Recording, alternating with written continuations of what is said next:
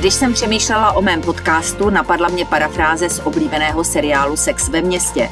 Kateřina ví o politice hodně a nebojí se zeptat. A co o politicích? Kolik toho vím o lidech, s nimiž se potkávám v parlamentu, na vládě i v kuloárech přes 30 let a z toho 16 denníků.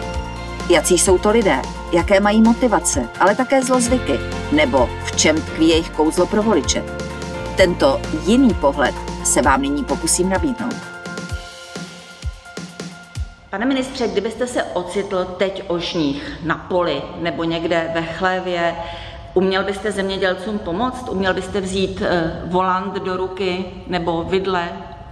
Určitě, vyrostl jsem na venkově a od malička jsem uměl sekat s kosou, Eh, pracovat eh, s vidlem a měli jsme doma prasata, drůbež, a já jsem samozřejmě také včelař, takže já žiji s přírodou a žijí ten, ten život na venkově, byť teď jenom o víkendech. Myslíte si, že čeští zemědělci zvládnou tu složitou situaci, ve které se nyní ocitli a budou dodávat Čechům, Moravanům a Slezanům kvalitní potraviny. Určitě, já jsem o tom přesvědčený. Eh, české zemědělství je ve velmi dobré kondici a všechny čísla, která tomu napovídají, teď letošní eh, žně už běží v plném proudu a ty první čísla, která jsem dostal, tak v průměru za Českou republiku v průměru je asi o 6% více eh, obilí. Eh, podle dat Českého statistického úřadu zemědělci na jaře zasadili o 100% více raných brambor, eh, zvyšuje se dojivost. Já si myslím, že jídla bude dost, máme dost a čeho máme navíc, tak ještě vyvezeme do zahraničí. Co by tomu asi říkal Josef Lux? Proběhlo mi během rozhovoru s ministrem zemědělství Zdeňkem Nekulou několikrát hlavou. Tento zanícený včelař, který se umí ohánět kosou i vidlemi, se v skutku s věcmi nemaže. Asi je zvyklý na žihadla, takže mu nepřijde divné rozdávat bodnutí na všechny strany. Jako by nebyl léta starostou v obci s uklidňujícím názvem Těšetice.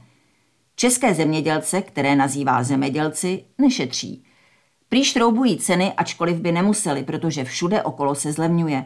To opravdu pan Nekula řekl. Vždyť, jak zdůraznil, padá cena obilí, pohoných hmot a za chvíli dojde i na zemní plyn. Jen ti farmáři, potravináři a obchodníci už nevědí, co by, a tak zdražují, čímž zvyšují inflaci. Až ve mně hrklo, aby náhodou ty vidle pak nevzali na něj.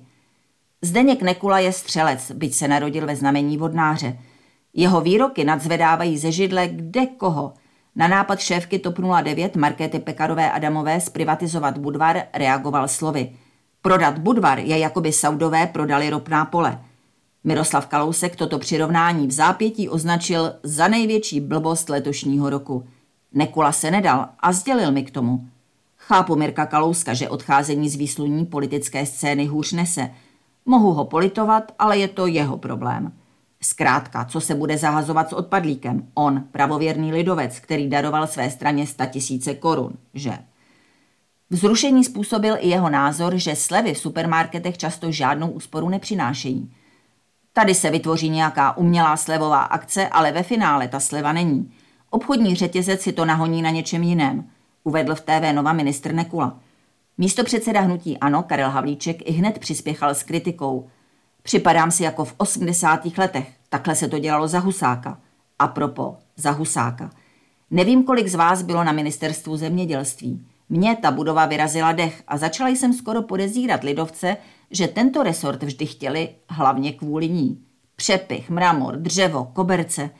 Od doby, kdy tu sídlili soudruzi, se nic nezměnilo, tedy až na osazenstvo. Zdeněk Nekula je zkrátka takový moravský sympatiák – Rodák ze Znojma a bytostný optimista, který věří, že čeští pěstitelé a chovatelé by to mohli dělat jako jejich kolegové v Dánsku. A pokud to neumějí, měli by toho nechat. Pán Bůh s ním a zlý pryč. A co si myslí o zvyšování daní a české potravinové soběstačnosti? Proč by měl podle Zdeňka Nekuly Agrofert ze svěřenského fondu Andreje Babiše vracet 4,5 miliardy korun? Detaily se dozvíte v rozhovoru na deník CZ.